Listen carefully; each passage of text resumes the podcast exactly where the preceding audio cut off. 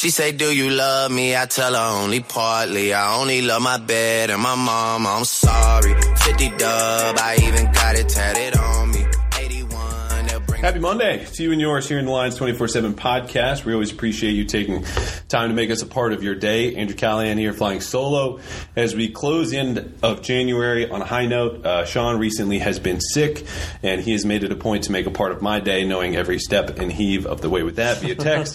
um, so this is a professional marriage, though. We got to be there for him within sickness and in health. So, on that note, someone on my behalf, please text him back at least once and say, "Get well soon." Uh, but no, seriously, I commandeered this episode for myself a couple of weeks ago. We ended last time we hung out saying we were extremely excited about the guests we were going to have. Naturally, going to talk Penn State football, Penn State men's basketball, but also a variety of topics, including his career, and kind of see where the conversation um, goes from there. And I think I might have also said, and if not, we'll do so now. You might not know him by name, but you've certainly heard his voice because here are the following places you can find him Big Ten Network calling football, men's basketball, or baseball, uh, FS1 covering college basketball. Westwood One covering NFL games, college football, and come March some NCAA tournament games. And if you were like my roommate and I, Madden 17 or Madden 18, for which he's done play by play the last two editions of the Madden NFL game. And now, lastly, and certainly least, uh, the Lions 24 7 podcast. Brandon Gaudin, thanks for coming aboard. Absolutely. Thanks for having me. I feel bad, like your partner's throwing up somewhere, and I'm, I'm filling in, but I'm happy to be here. Well, we don't have to dwell on him. Some people power through and uh, others do not, but that's that's all right. So, um, you know, like I said, we appreciate you having on. Just to kind of set the scene here, Brandon and I are at his hotel, uh, Courtyard Marriott. This is going to be posted in a couple of days. No one's coming for you as they learn that. But, you know, we're here fresh off of Penn State men's basketball's 60 to 43 win over Rutgers. We don't talk a lot of hoops on the podcast, so this is going to be the shortest segment of them all. but it'd be nice to get your opinion because, again, it's so fresh in our minds. Just your unfiltered, headset off thought about Penn State men's basketball. you mean Penn State's a football school, not a basketball school? you couldn't Oh. tell with a giant Oh, ass shoot, stadium Shoot. driving in from the I couldn't tell the difference. Uh, no, I mean, first of all, today I thought they were pretty good. People Yeah. people see Rutgers and they think, oh, we should win by twenty or thirty. Rutgers is not good on offense, but they are good on defense. So I I thought coming off that win in Columbus. Penn State had not had what back to back wins in a long time. I think it had Ten. been, yeah, I think it had been eleven games since non conference play. I think So- you know that for a fact because it's your job. it's exactly 11. It's not just my team. It is 11. So I, I was impressed, and I look. I'm no hero in saying this. I think that Penn State fans who watch basketball know this too. But I think Tony Carr is so good when he's patient shooting, doesn't settle for long threes, and also looks to get his teammates involved. And I mm. think when he did that today, Penn State started to go on that 15-0 run into the first half, beginning of the second half, and Yeah. it's well documented the talent that's on that Penn State roster. I'm curious to see what they do down the stretch. It is. It's always a wait and see for them because I mean you're an outsider obviously to the program. I came aboard my current position in 2016 from New England, and you just hear about this dark, kind of dark cloud around the program, like oh there goes Penn State basketball again, which you could say for a number of different franchises, but specifically for basketball, this is the first year we've had an infusion of talent that's really unprecedented. Yeah. Um, so it, it is a wait and see, but it's a very different wait and see. Like there's a little bit more hope. They'll play Wednesday uh, against Michigan State, so that will be the next time we don't have to wait and see. Uh, but it is interesting because the Big Ten's down, and of course you get to see all the Big Ten teams out there. So I think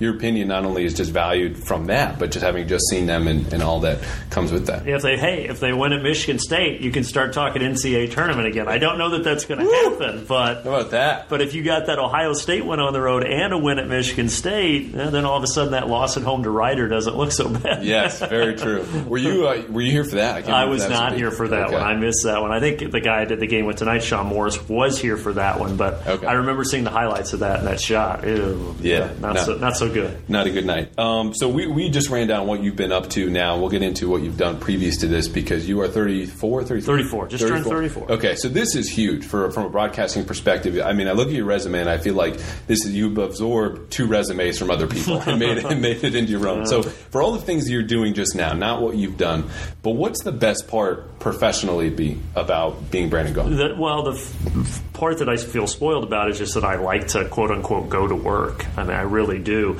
You know, the Madden video game was something that caught me off guard a couple of years ago because I was so focused on doing play by play for live sporting events. Mm. And the Madden video game is play by play, but it's really more voice acting and acting, if you will. And it's a completely separate animal from what I do calling the live games. Right. So now I kind of feel like I have these two separate jobs. They're connected, they're both in sports, they're both in the same field, but they're different. And I love them both so much. And they, I think, allow me to try to tap into two different skill sets. Okay. Um, and and it, it's really kind of opened some, some doors for me. I think it's helped me get some of the, more of the NFL on Westwood One work, um, and some other doors have opened because of that Madden video game. So I don't know that I can say that one particular area of what I do is great. I just love being able to travel to all these different places. I love college sports and I love pro sports just like the next person. Um, so just to travel to all these different venues and be able to to talk sports on TV or on radio or on that video game just makes me feel very very lucky. Yeah. What I love most is that, of course, Al Michaels and Chris Collinsworth are going to call the Super Bowl in about Mm-hmm. a week, and you can say, "Listen, I've done that a million times over already." Because I know you've done it in my apartment. Little different. Little different. no, I know you've done that neighborhoods across Yeah. America and living rooms and everything like that. And you go, listen, I've called the next five Super Bowls probably, along with Charles Davis. um, but yeah, enjoy your work across all those different places. and you. know, again, of course, we have a Penn State audience, so that lends itself to you know more Penn State questions. Yep, and I think yep. if we ask people what's the best part about Brandon's job, their answer would be, well, production meetings with James Franklin. and then we'll get a little bit more into what your job encompasses because I think also, you know, at least if I've learned since being in sports journalism, there's not a whole lot that people know behind the scenes. They know Yeah. you go to the games, they know you write or broadcast them during and then after, but what else goes into it? So Yeah. I'd like to talk about that, but specifically, you, can you take us through the first production meeting you had with James? Is the day before the game? It's kind of a relaxed atmosphere. First time you meet him, what's that like? Yeah, well, it's interesting. The first time I met him was last year before your Minnesota game, and you guys were two and two, and the articles in town were saying, "Is James Franklin going to make it through the end of the season?" And so he was in a good mood. and then you, you beat Minnesota barely in overtime. I think it was 23-20, and then you go on and win, basically win the rest of your games. Everyone Sure. knows the story from there. Um, so before that first production meeting, well, first off, I'll, I'll take you through how a typical weekend works when you call a TV game on television. It's different for radio because you don't have meetings with the coaches. Right. But so if I've got a game Saturday here, I will come in Thursday night because the meetings are Friday morning. Mm-hmm. Now, during the week, you will have a teleconference with the visiting coaches. So let's say it was Minnesota that week. We spoke on either Tuesday or Wednesday with the head coach, the offensive coordinator, and the defensive coordinator. You get about 30 minutes with each. It's you, the analyst, Wow. the sideline reporter, the producer, and director. So you got five people on the phone on your end, and then you've got the coach on the other, and you get each coach individually. And and you're just obviously they take you through the two deep. They tell you the injuries. They might tell you about a guy. Hey, guess what? Barkley can't play this weekend, but don't please don't say anything until kick. Yeah, and that's the You part know. that gets me too because you know I only know about the Friday, the conference calls. That's Right. your information for me. But I look at that production meeting. You get a better look at these coaches than anyone else does, and that's part of TV because not only they have more information, so they can actually disclose it. They might not know a Tuesday game time decision. Games in 12, 20 hours. They Yeah. know by then. Yeah. They're also in a more relaxed setting. Like all the practices are over. They're not stressing over anything, and even just structurally, you're sitting around at a table, right? Yeah. Like there's no Yeah. podium that kind of separates the high from the low, and all the media sitting down below where they're projecting to you. It's it's a one-on-one conversation. Yep, and it's great. I mean, uh, Coach Pry, Coach Moorhead, obviously the staff's going to be a little bit different next season, and Coach Franklin all very much have that feel. When they sit down with us in those meetings on Friday morning, it just feels like they're just your friend, and your their their sleeves are rolled up, or they walk in in their tracksuit, Yeah. and you're just in a button-up. And it's nice to have that time where you're not with a microphone and it's not so professional because you do you see them as people, Mm-hmm. and I think you also build up a level of trust so that when you are on the air asking them interview questions post game, I think there's more of a rapport. Right. And to be honest, people sometimes say, "What's the point of in basketball going to shoot around?" or "What's the point of those Friday production meetings?" Sometimes you don't even get a whole lot out of it other than just building the establishment, the relationship, the rapport. Right. And and I, I think that I think it's great. I love coming to Penn State though because they feed you. You know, I was going to say, I Chris saw Peter- that Chris tweet. Peterson, yeah. you're not very Like, active they- on Twitter, but they- they, they catered us. Thank you very much, they Penn catered, State. they catered the food. They brought it in. It was fantastic. They do that all the time. And uh, but no, I mean, I, I I really like and look. My interaction with him is limited, right? I've, Sure. I've called what four or five Penn State games, and I've only been around him in those production meetings.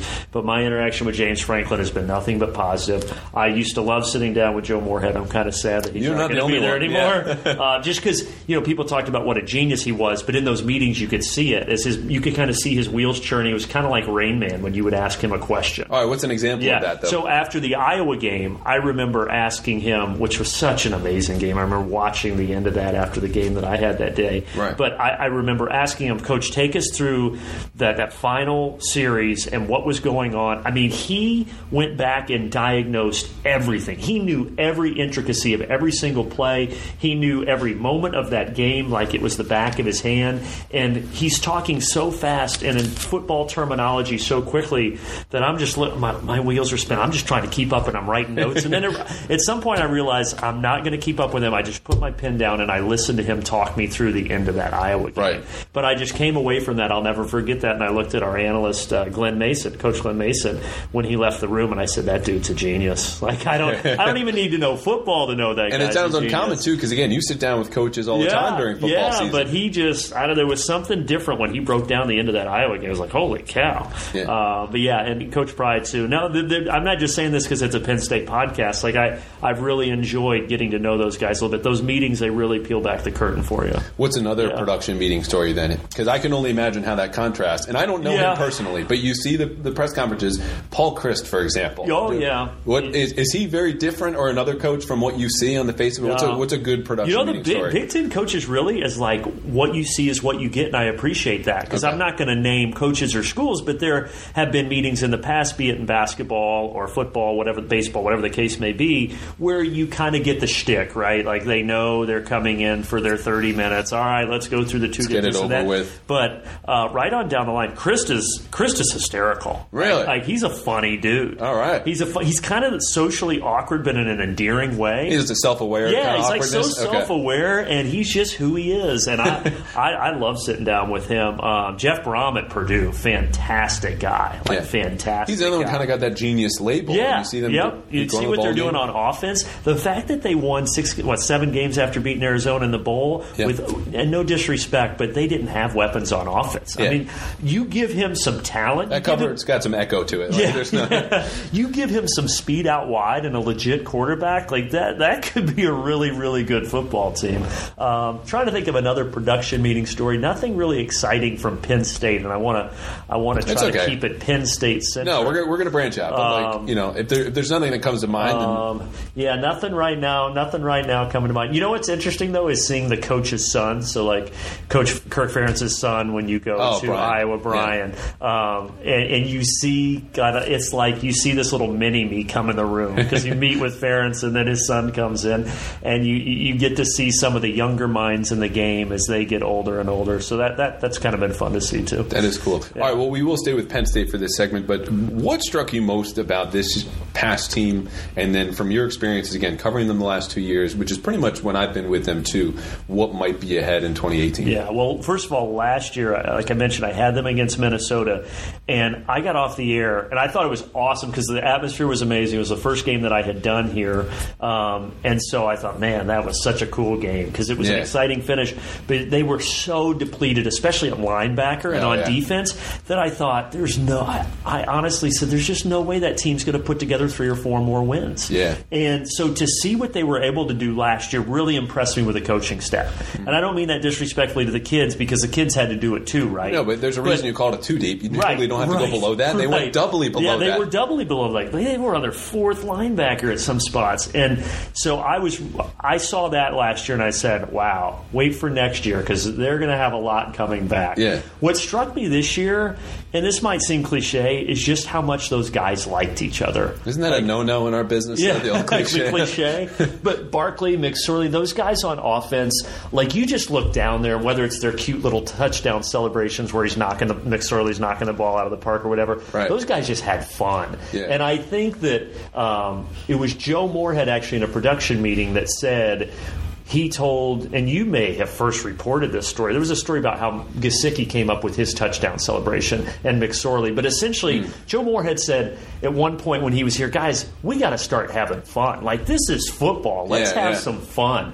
And I think when they turned it around last year, which is now two years ago, and then and then this past year, um, I just saw these guys having fun, and the talent of Barkley speaks for himself. I thought personally, McSorley got a little overshadowed by the greatness that is Saquon Barkley. Yeah, that's fair. I, do you think that's fair? I mean, you, you you saw it closer than me. Yeah, it, well, so much of what he did too is you could always fall back on those. You know, again, going back to cliches, he's a gamer, he wins. Right. You, you would start to describe the things that he wasn't, which is six foot four, you know, two hundred and twenty five pounds with a rocket arm. But here's Yeah. a kid who does exactly what he needs to at a very high level. The thing is, in order to understand and appreciate that, you had to go beyond the fact that he's six foot, two hundred pounds, soaking wet, Yeah. and, and is, is quicker than you would want to give him credit for. I mean, again, all the white guy cliches, Yep. you would just throw a Trace McSorley. But when you look at the numbers, I mean, he should have been, in my opinion, not because I cover Penn State, but you look at the film as I do every week. You know, first team All Big Ten. Like Yep. JT Barrett does a great job, has for a long time at Ohio State. But this is a guy who's in the Heisman race at the you know the outskirts at the beginning of last season. Will be at the forefront, I think, this Yep. year. Yep. Um, and, and is a kid who you know, there's a reason why you can say he just wins. It's because he does everything else needed to do that, which few players can say that they do. So that's what I'm excited to see. Is this next year?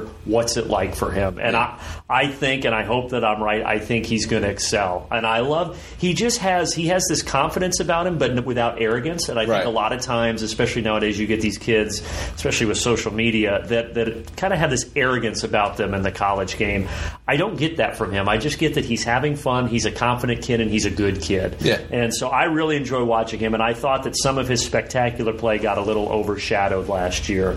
Um, and you, you mentioned the cliche that he's a winner, but that's another thing in the production meeting. The first thing that I asked Coach Franklin about with Oh, McSorley, he I said, "What do you like about?" it? And, and he talks about, look, everywhere he's been, I knew that he was a winner. That's why Yeah. we recruited him at Vanderbilt, and we wanted him here. And you can't teach that. And you say that that's a cliche, but you know what? Every coach I've ever talked to says when they look at a high school player, whether it's football or basketball, whatever, they want to know what their record was and who their high school coach was, and was that high school coach a good coach to them? Mm-hmm. Sure. So, uh, and, and the first coach that taught me that was Brad Stevens at Butler. Oh, I cannot wait to get to our he, Butler talk. He always thought when he recruited, and this was part of the how Butler would have the sum is greater than the, you know the sum of all the parts, Parts. or whatever, Yeah. whatever you know. Sum I'm greater saying. than- Th- thank you. Then the, the, No, I didn't the, finish the, it the, there, yeah. individual parts, yeah.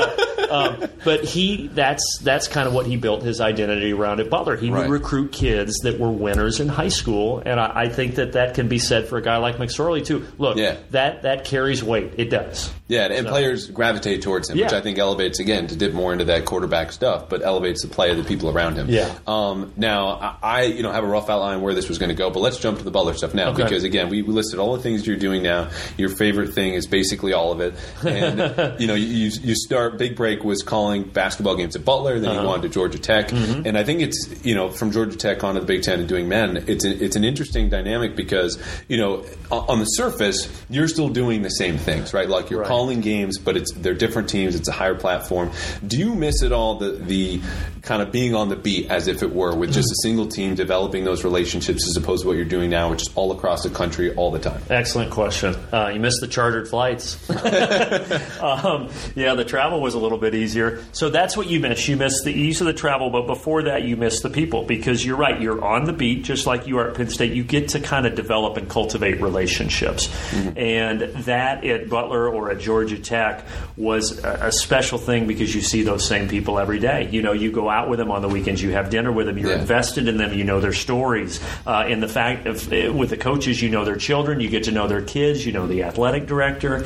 So that is uh, something that I miss now because you just kind of I travel here and then I go to Illinois and then I go to Purdue and then I'm back here and you're by yourself essentially. You know, sure, you know you see rotating analysts and producers and directors, but by and large, you travel by yourself. You walk to the rental car by yourself. You're by yourself in the hotel room. Yeah. Um, thankfully, tonight you came to see me in the conference room at the courtyard of the Marriott. So I have a I have a friend here tonight. Yeah, things are but, okay here. Yeah, but that that that's really the main difference. Now, the upside is that I've I've really grown to love the challenge of television. Mm-hmm. You know, it's totally different where you on radio as play by play. You're really the guy, and you, you you told me you used to do broadcasting, so you know what I'm saying. You're painting the picture for the listener, and they're completely vulnerable to whatever you're saying, Right. and you have to tell that story.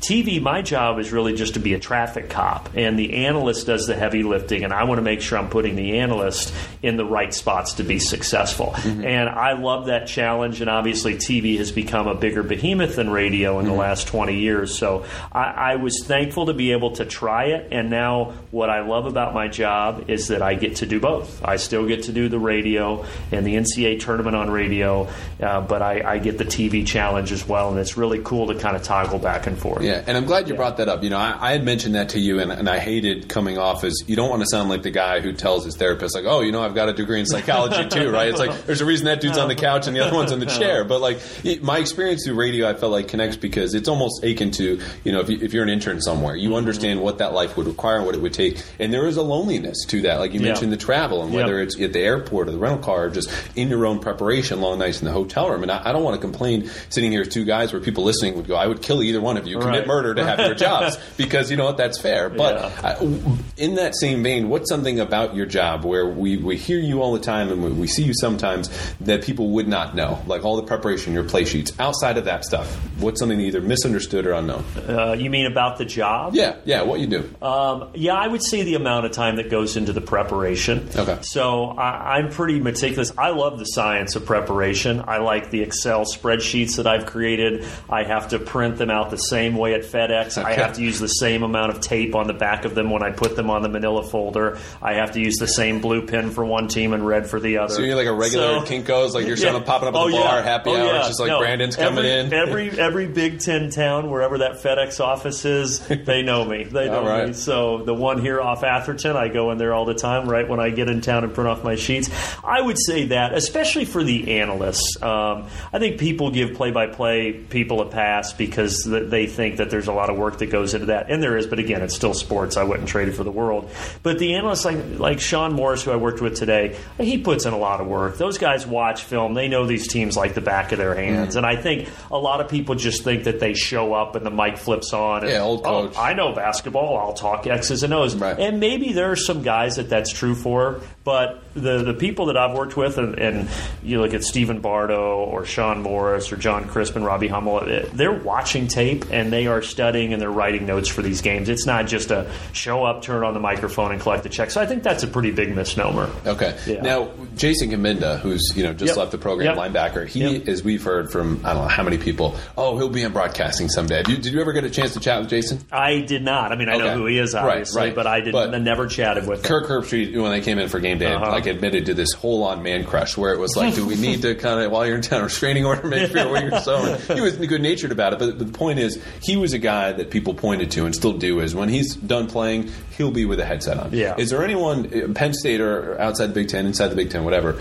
that you would say, okay, that guy is going to be an analyst someday? Ooh, that's interesting. Um, you know, if he spoke English, that new Purdue freshman Matt Haarms might be. Really? All right. He's got quite the personality.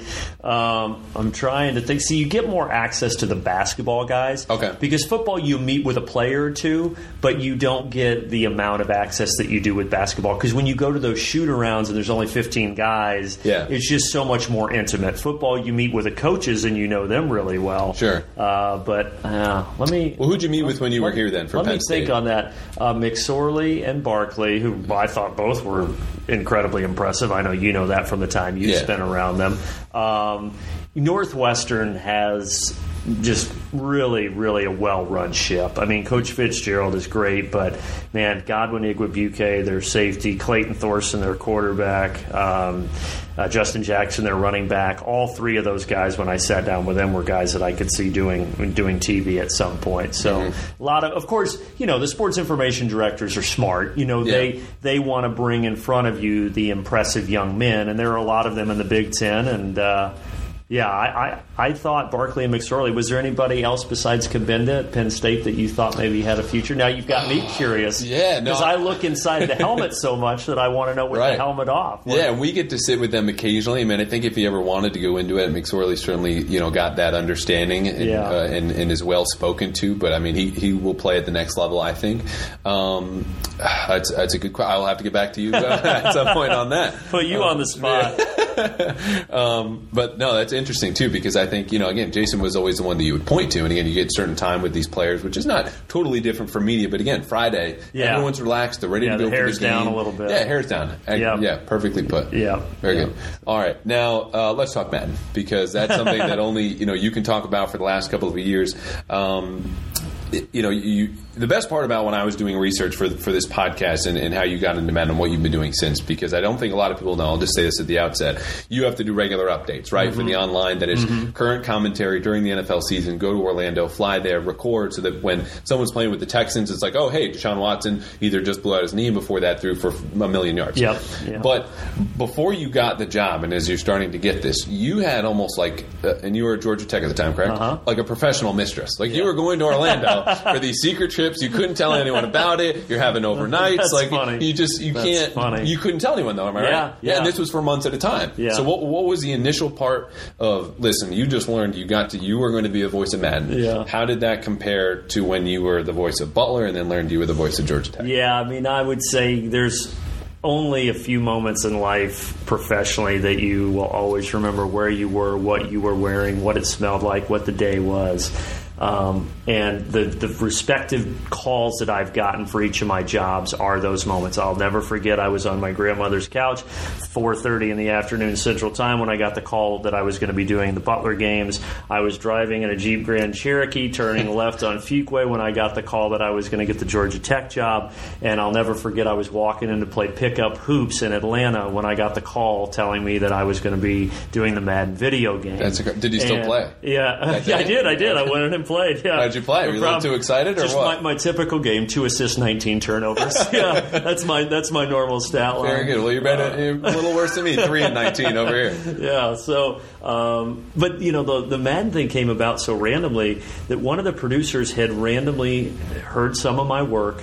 Thankfully, he happened to remember my name, liked my call, and they were getting away from doing Jim Nantz and Phil Simms commentary, and they wanted to open it up for a search. A lot of And- people are getting away from Phil Simms right now in real life as well.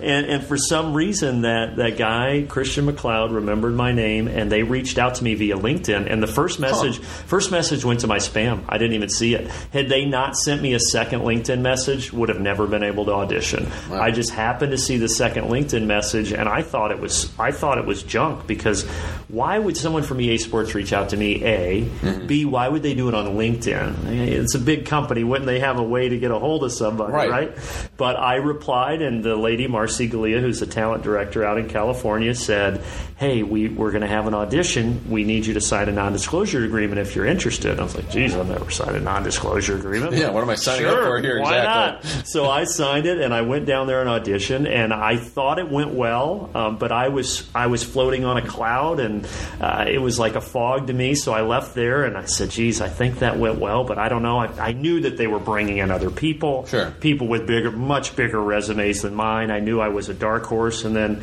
lo and behold, a couple months later, that call came in, and I my jaw dropped, and I couldn't say yes fast enough. It's Yeah. been, Still it's had been a whirlwind since. Butler Cinderella magic, kind of carrying you through to win Yeah. Madden and, Yeah. and go on. Yeah. All right, so you you know that you're the voice. At that point, did could you tell people like were you? So yeah, there, there, there you go. So Okay. I'm sorry, I didn't even answer your No, question. that's fine. That was good That answer. was the strange part. Is for those first few months, I was still at Georgia Tech, and so I had to get approval from somebody. I wasn't going to do these secret trips without anybody knowing.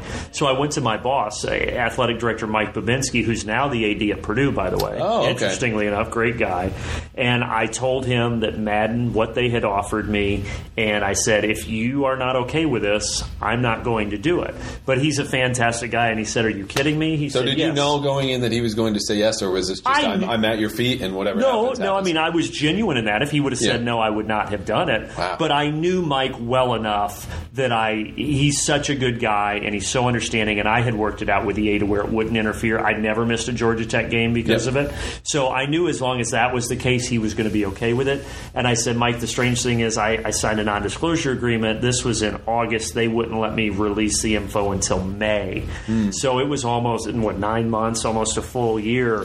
and so that was strange because I would fly down like first thing Monday morning and fly back Tuesday night, and I would always go to football practice. So then Okay. through football season that year, all of a sudden Brandon's not at Monday and Tuesday practice, and people were asking, "Hey man, what's what's been going on? You've been." Yeah. And so you're right. You, you said professional mistress. That's what it felt like. And honestly, you're talking about nine months now to a year. This has gone Yeah. from professional mistress to secret second family. Like So- that, you have a child, child so on the wanted. I wanted to tell people about it, but I couldn't, and I wanted to honor that. So yeah, I was flying down to Orlando to record the Madden video game with nobody knowing, and then when they released it, I felt like this huge burden was off Oh my my shoulders. gosh. So Where were you at that everybody moment knew. when you Yeah. find out? Do you remember those details? Yeah, well, like, I uh, was. They were they were doing the game launch out in L.A. and I was out there for it, so I wasn't even home. Okay. But then I got the text messages when people were finding out, like, "Oh, so that's where you've been for the last nine months."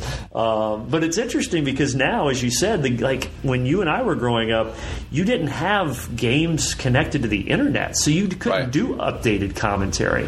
So these weekly trips now down to Orlando just still boggle my mind that we record these 20 second lines that then this incredibly smart developer throws into the game, and you can have commentary, like you said about Deshaun Yeah. Watson on Monday.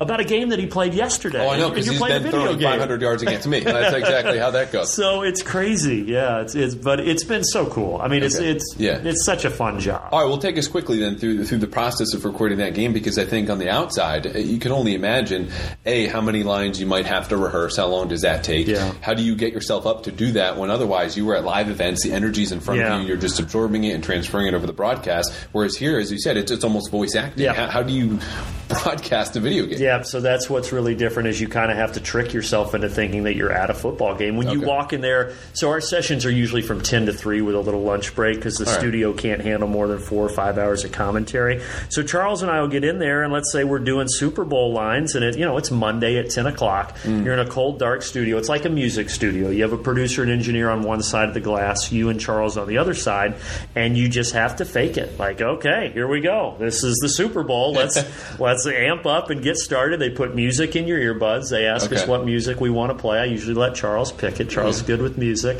Uh, What's he pick? So, oh, he's he's old school. So he goes like old school Like R and Motown? R, old school R and B. Past that Motown. Yeah, he's got a lot of lot of good '60s, '70s, '80s, and '90s hits mixed in there. All so I appreciate his style.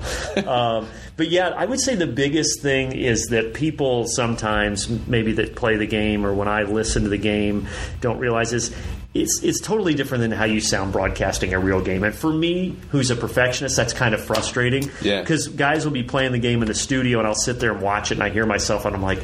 Oh my gosh! I would have never sounded like that there, or I would have never dragged that word out like that. Well, I remember when we But- first connected again, it's before the Indiana game, which you were doing those production meetings Right. after Iowa, talking with Jomo. He's Yep. this how the drive happened, and we chatted about you know whatever was going on with the team again. And I told you that I was like, listen, I just heard your voice yesterday, Like, and you're like, oh gosh, that must have sounded terrible. And I'm like, either this is kind of just you know playing humble, or it's one of those things where I felt again when I was in college doing this, it was like there's there's no shot in hell, like no one is going to hire me. I'm Yeah. not making mistakes, but like man, I, no one likes the sound of their voice, but I. I, I can't imagine that. I can imagine that feeling. It's so true. So it's not only not liking the sound of your voice, but now it's just if you listen to me call a regular game, it just sounds a lot different than the Madden video game. Okay, organic. because because what I think people don't understand is.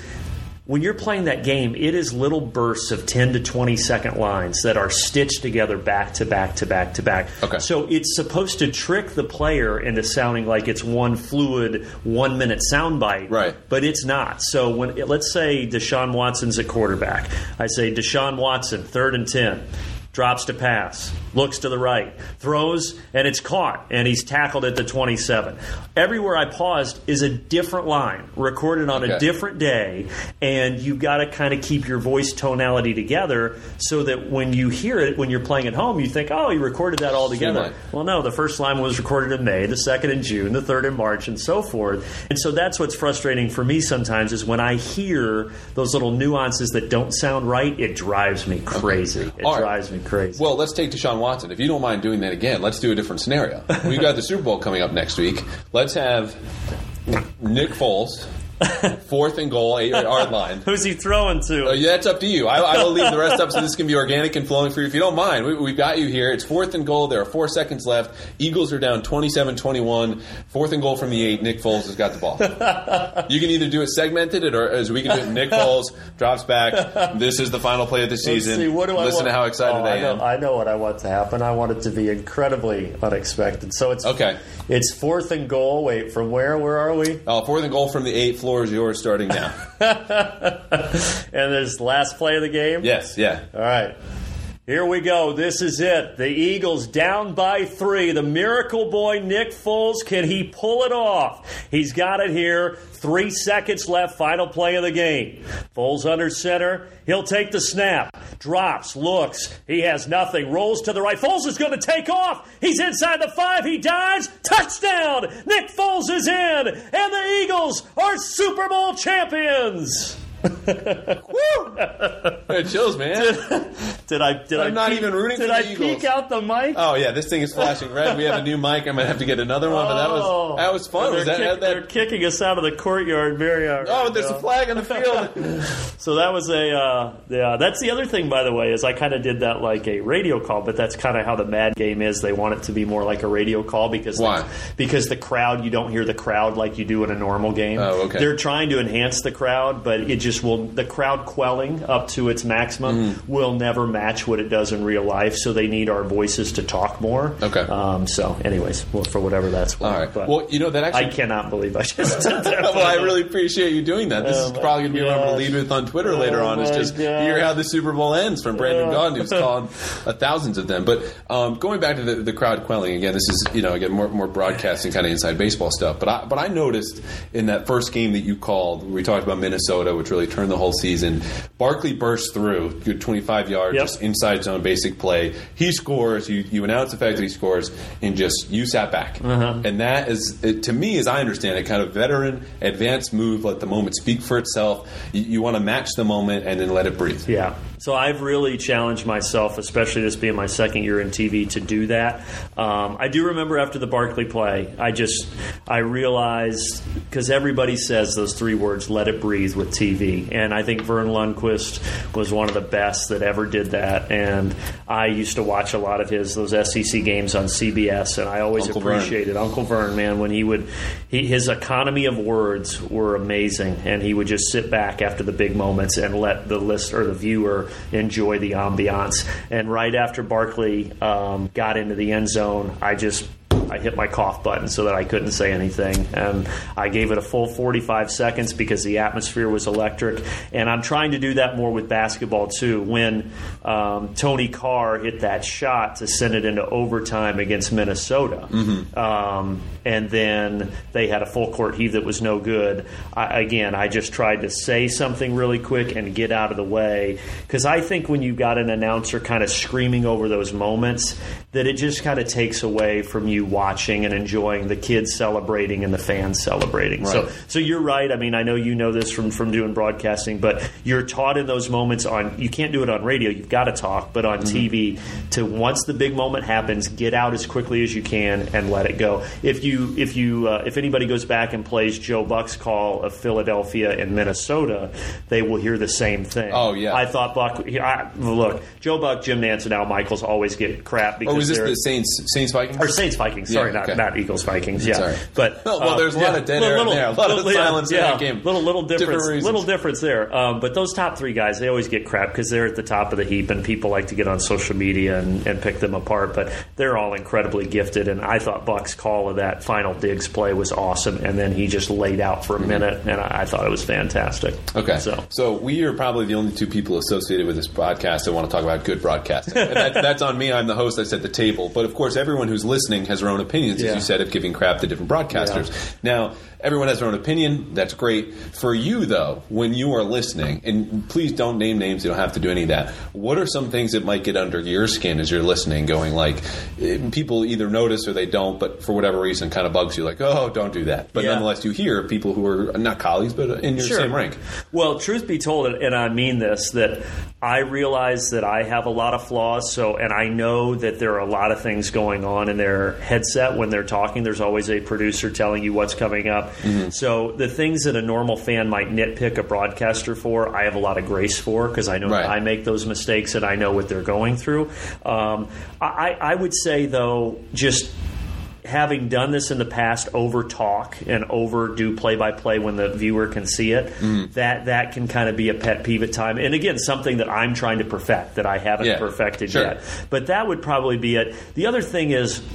In addition to over talking, I think sometimes it's okay for an analyst just to not say anything after a play. And I think there are some analysts who maybe feel compelled to break down every single play. Well, you know, sometimes if it's one pass and a missed 15 foot jumper open on the baseline, you don't need to break it down. And I and I get why they do that. And I would probably feel compelled to do the same thing if I was in their shoes. But I appreciate when an analyst can every every few plays just just take one off if there's nothing Yeah. to analyze. And for the play by play guys, again, something that I'm trying to improve on is just is just to let that game breathe a little more. I was going to say for the analyst part, you know, you're talking to a writer who breaks down every single play after every very game. That do a good job at it. I Oh, no, I hey man, appreciate I told you during the football season. I remember before we talked, I used your site a ton because your film breakdown was good. Like thank. I, I wrote down a ton of notes from that, and and and don't worry to those listening. I'm not trying to sell his work or his podcast, but like you guys as beat writers for us as broadcasters makes our job easier because during the week I'm scouring through that stuff and taking what I can. And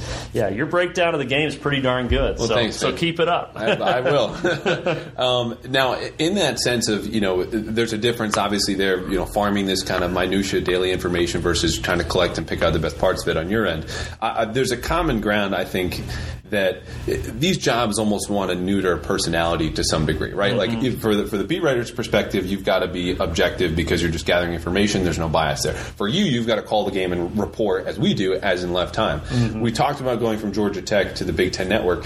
Do you miss at all uh, of not having your opinion at all necessarily in that role? Because again, it, it's kind of this you know neutered personality Yeah. position. You've got to be Brandon Gaudin on air, which is different from who's sitting here in front of me, relaxed, got a sweatshirt on, and we're, Yep. we're just having a conversation. So here's what you miss. It's not so much that, it's that when you're working for a school, you can kind of get more excited for that team and big plays mean more. Whereas when you are the neutral broadcaster, you have to get equally excited for both teams. Right. So it's not so much the opinion because I personally view a play by play broadcaster's role as to be neutral regardless of whether I'm calling the game uh, for a team or in, or just neutral for the Big Ten Network. I don't like to inject a ton of opinion. I think it's my role to set up the analyst. They're the expert. I think people tune in to hear the analyst say, that was a good call, that was a bad call, he shouldn't take that shot. So instead of me saying, ooh, wasn't that a really bad, or, or that was a really bad shot from Tony Carr, I'll say, Sean, is that a, is that a shot that, that bothers Coach Chambers there from Tony Carr? so that I, it's. You're leading a little I'm, bit. Yeah, I'm leading, but I then he has the chance to reject it, as opposed to me just trying to throw in my analysis because I'm not the analyst. I'm Right. the play-by-play person. Um, so that's what's different, though, is when you have a big, exciting moment as the voice of a school like Steve Jones for Penn State. Sure. You know, he he's supposed to go over the top, and Yeah. guess what? The Penn State fans love that radio call. They want to hear that over the TV call because it's their guy and it's Yeah. more exciting. But on on TV, you have to remain that neutral broadcaster. Although people on Twitter will quickly remind you that you hate their team.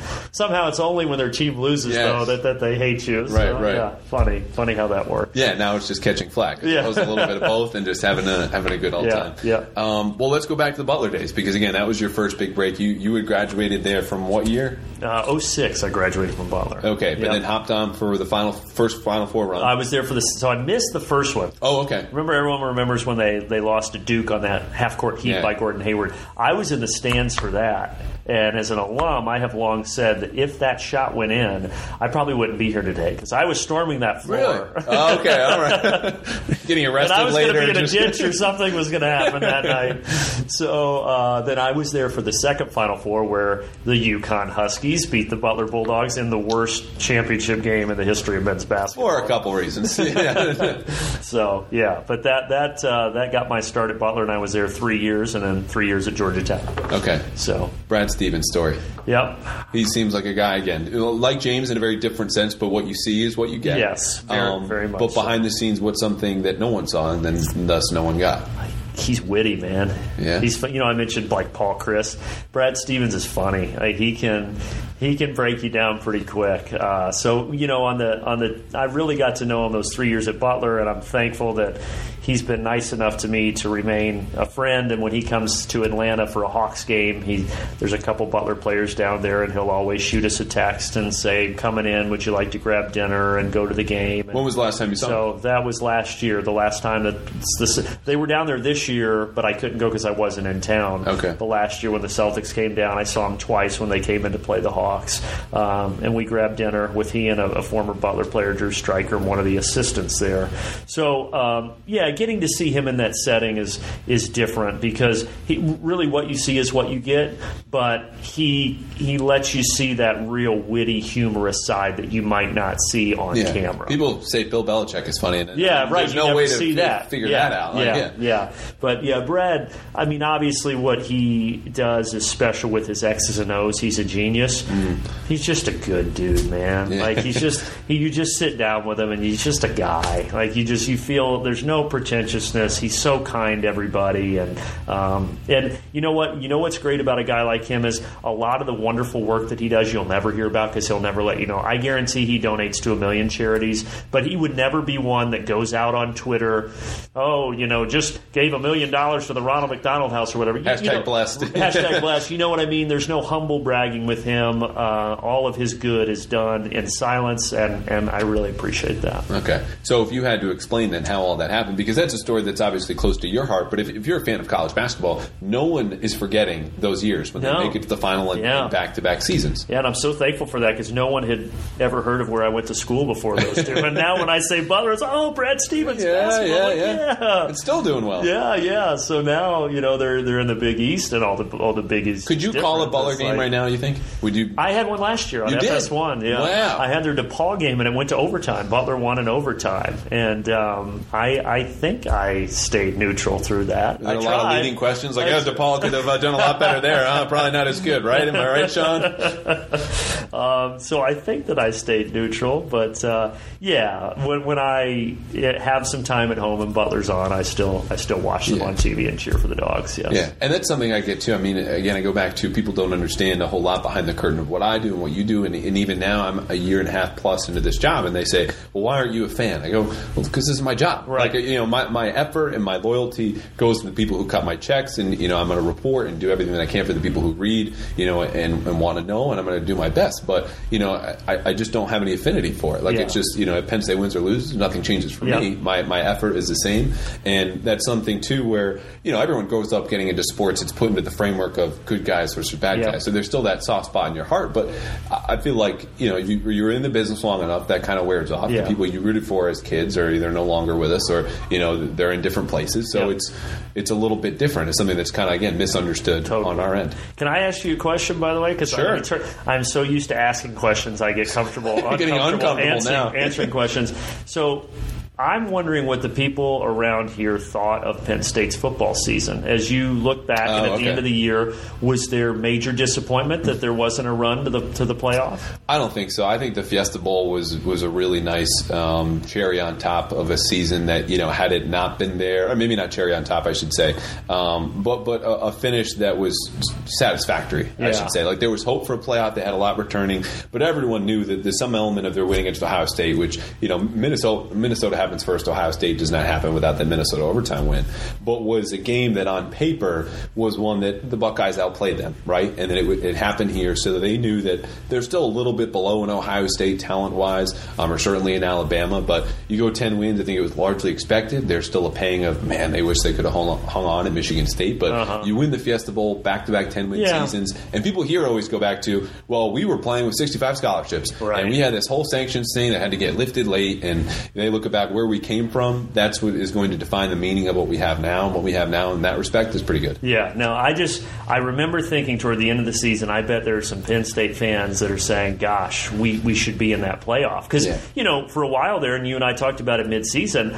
I certainly saw playoff potential. You know, Yeah, the, oh, rank- the potential was ranking there. was there. There was no doubt. Yeah. You, know, you had what most people thought was the best player in the country, and so I, you know, it was it was so weird because when people were calling for James Franklin's head, not necessarily calling for his head, but people were unsatisfied after Maybe a a two toe. and two start. Yeah, maybe a toe.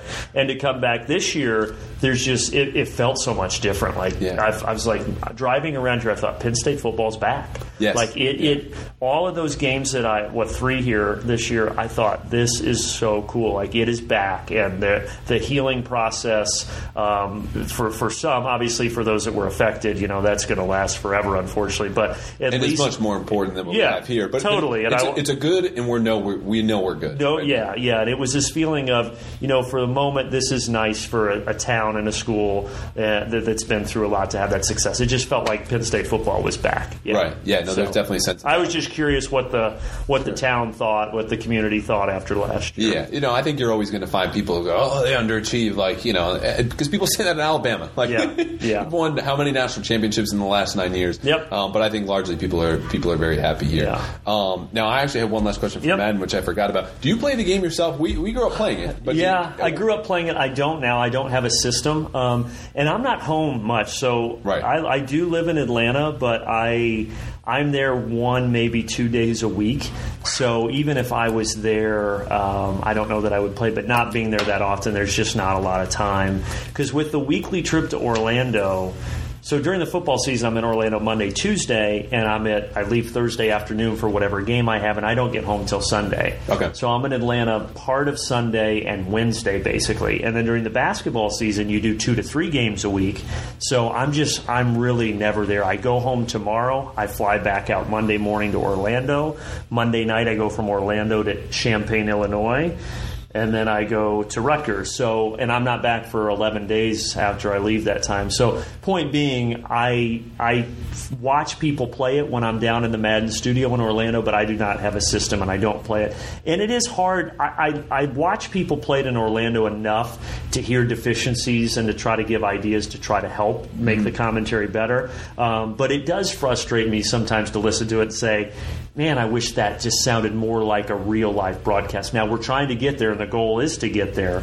But But you know, it's also like you were just explaining. It's like staccato, it's so- basically. right. It's so many chopped up lines stitched back to back to back. But we're we're trying. You know, those guys are innovative, and and they've they brought that. And this isn't because of Charles and I, but they brought that commentary model a long way. Mm-hmm. So uh, they have ideas for the future that I'm excited about to try to continue to make it sound more real like. But uh, no, Well, I don't. You you, you play it though. you Yeah. I, I do. Yeah. Uh, my roommate uh, might be a tad better, which is a sore spot in the apartment. So is he the one beating you with Deshaun Watson? Or might may have been, or it could have been the computer. We will uh, neither confirm nor deny. Um, do people around here know you're not an Eagles fan? By the way. Uh, I think I think they do now. I think that's the answer. Though you have more Steelers kind of you know Yeah, I guess that's true. I guess here. that's true. You're yeah, probably- it's a split state. Yeah, Um, is it 50-50 or is it more Steelers? I, I think once you get central Pennsylvania, which is really just defined as you know 25 miles outside of Right, Philadelphia and right. Pittsburgh, that it, it's it's mostly Steelers. Yeah. But you would have plenty of people listening to this who are in Harrisburg going like, I don't care about the Steelers. I'm an Eagles fan. I go, okay, Yeah. sorry. Like I, you know, lived in the state since uh,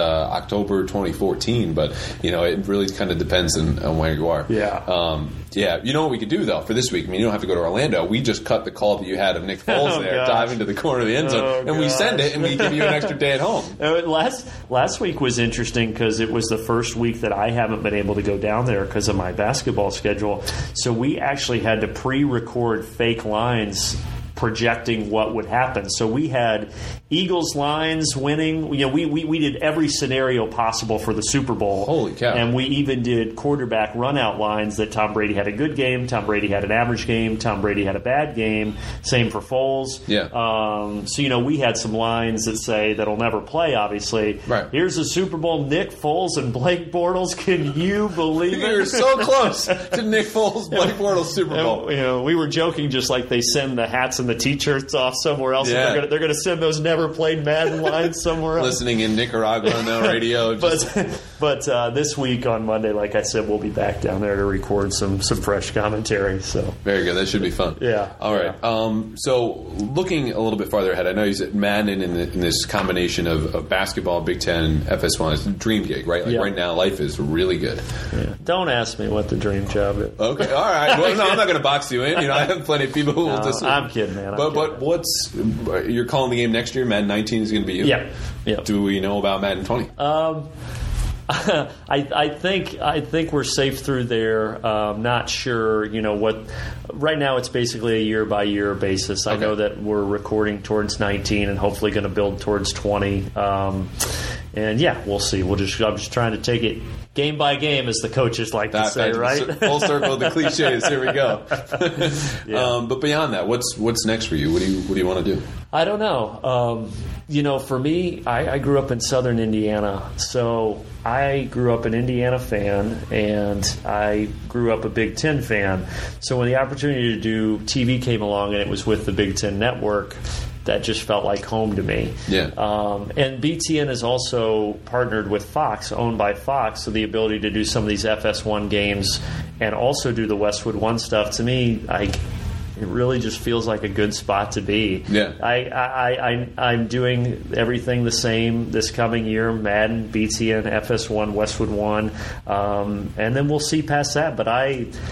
Yeah, I'm just satisfied where I'm at right now. I there there was a point in my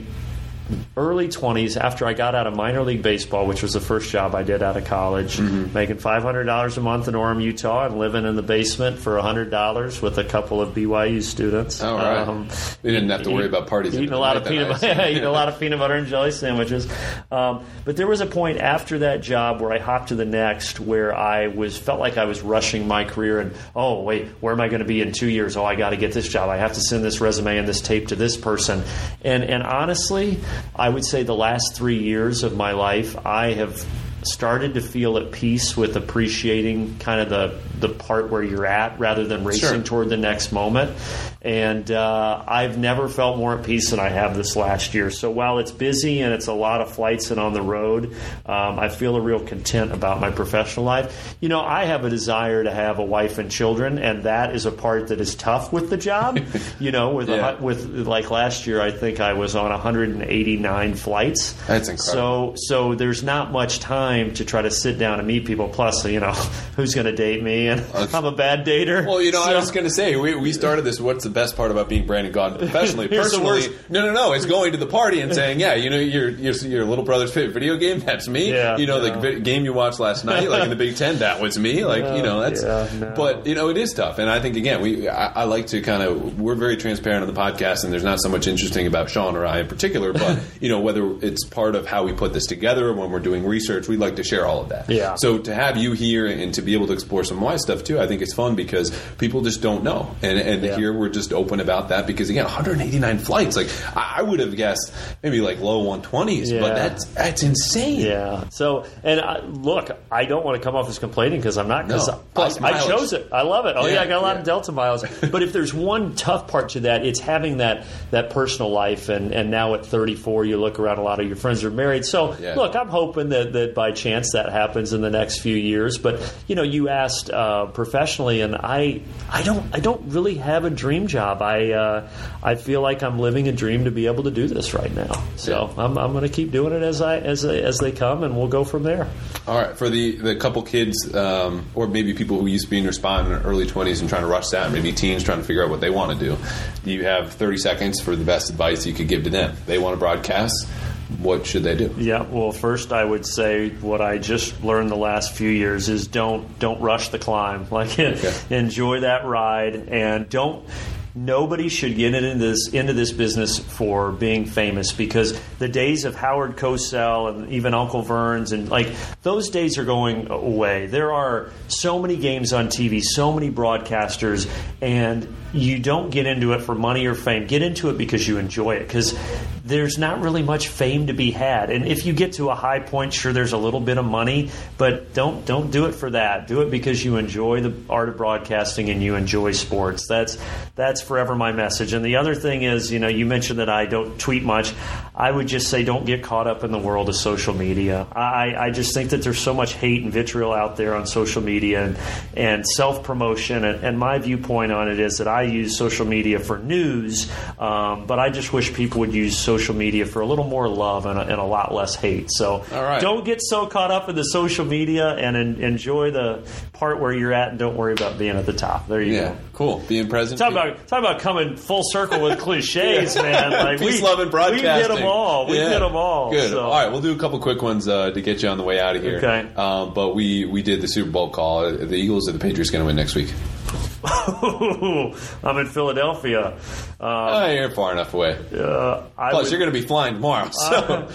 I, I would I would say Patriots 28-24. okay, another Okay. close one. All right. Okay, Too yeah. bad I shouldn't. Have, I should have asked for that call. That's actually going to happen. By the way, what a cop out answer that was! Like that's such a Vegas answer. Yeah, it's like oh, the spread's five and a half. The Eagles cover, but they don't win. Um, best Big Ten venue in your opinion? Ooh, can I do football and then yep. basketball? Um, football. Now, I have not been to Ohio State, so Ooh. gotta gotta do a caveat there. I have not called a game there.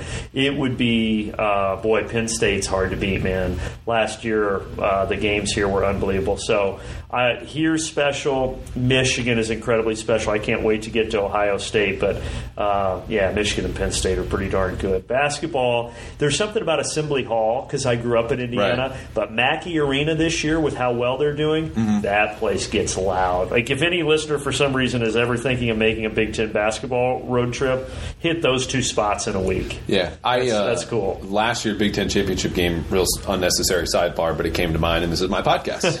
uh, the Friday night before Penn State played Wisconsin, Indiana was playing against Southwestern. No one gives a crap state. Yeah. And I was like, I have to go to Assembly Hall, and it was a Friday night. It's non-conference. You know, Thanksgiving was uh, like the previous week. No one's around, but it was so fun. Now I Yeah. didn't get moved up because I bought like third deck tickets, and they couldn't fill in behind the student section, so they said everyone come on down, you get a free upgrade, and I was like, Nice. here we go. I'm, it's back in college. You know, everyone around me smells of booze, booze and bad decisions, but it was it was an unbelievable atmosphere. Yeah, and I think it I, I will back you up on that. And you know, for, my money, um, I haven't seen a game at Michigan. I have it at Ohio Stadium and Penn State, and obviously here right down the road. Um, and those to me would be tied. Yeah, so I'm.